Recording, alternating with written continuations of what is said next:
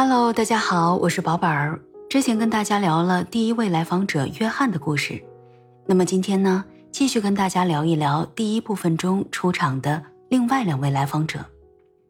第二位来访者其实就是洛丽自己。洛丽在和约翰做咨询之前不久，也遭受了毫无征兆被男友甩掉的情况。这里简单介绍一下，洛丽除了是一位咨询师，也是一位年过四十的单身母亲。同时，也曾经拥有一位他认为很不错的、可以共度余生的伴侣。他的伴侣同样是单身父亲。事情发生在某个工作日晚上，洛丽正要和男友商量周末去看什么电影，男友突然说自己无法接受再和孩子一起生活，因为洛丽男友的孩子即将上大学，而洛丽的孩子还小，所以。如果他们要接着走下去，那么洛丽男友必须再陪一个孩子长大。很显然，这就是在变相的提出分手。就好像所有人在遭受失去时表现的那样，书中的洛丽这么写道：“我感觉自己在从上帝视角俯视着一切，目睹一个神志不清的自己以惊人的速度经历了哀伤的五个阶段：否认、愤怒、讨价还价。”抑郁、接受。从心理学角度上说，人在受到重大刺激，比如失去某些重要的人事物时，都会经历这么五个阶段。大家也可以回想一下，自己在某一次重大失去中，是不是也经历过这五个阶段？比如，洛里在听说男友不想和孩子一起再生活，一开始认为男友是开玩笑，就属于否认阶段。随后，她责怪男友，现在才说。则属于愤怒阶段，想和男友商去解决办法，则属于讨价还价阶段。之后就是知道这件事儿无可挽回后的抑郁，以及最终的接受现实。知晓这件事的洛丽震惊又困惑，她不解，人怎么能够在一个人身边安然入睡，与他共同计划生活，同时又悄悄地纠结着要不要离开？而在这里，洛丽也为自己的不解提供了答案。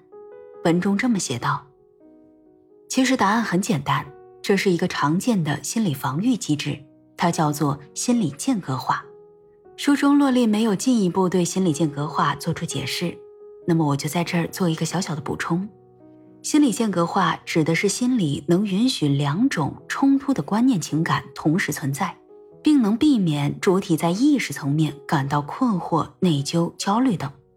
正如我们所知。”人就是一种复杂的生物，比如一些人表面看着正人君子，背地里干一些言行不一的勾当。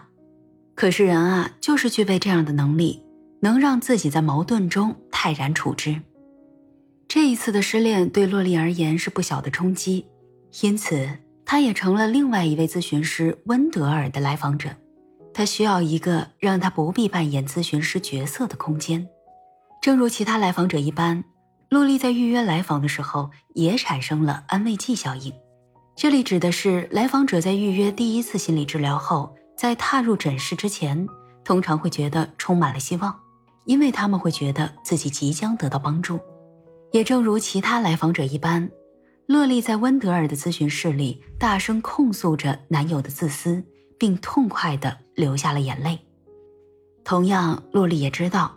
这对他而言会是一个全新的自我觉察之旅，识破自己防御机制后隐藏的问题，继而直面自己的内心。在洛丽和温德尔咨询的描述中，我比较有共感的是洛丽关于失去的意义的描述。文中这么写道：“丧失往往是有多个层面的，有现实层面的丧失，以我自身的例子来说，就是失去了男友。”还有潜在的丧失，及失去男友对我而言意味着什么？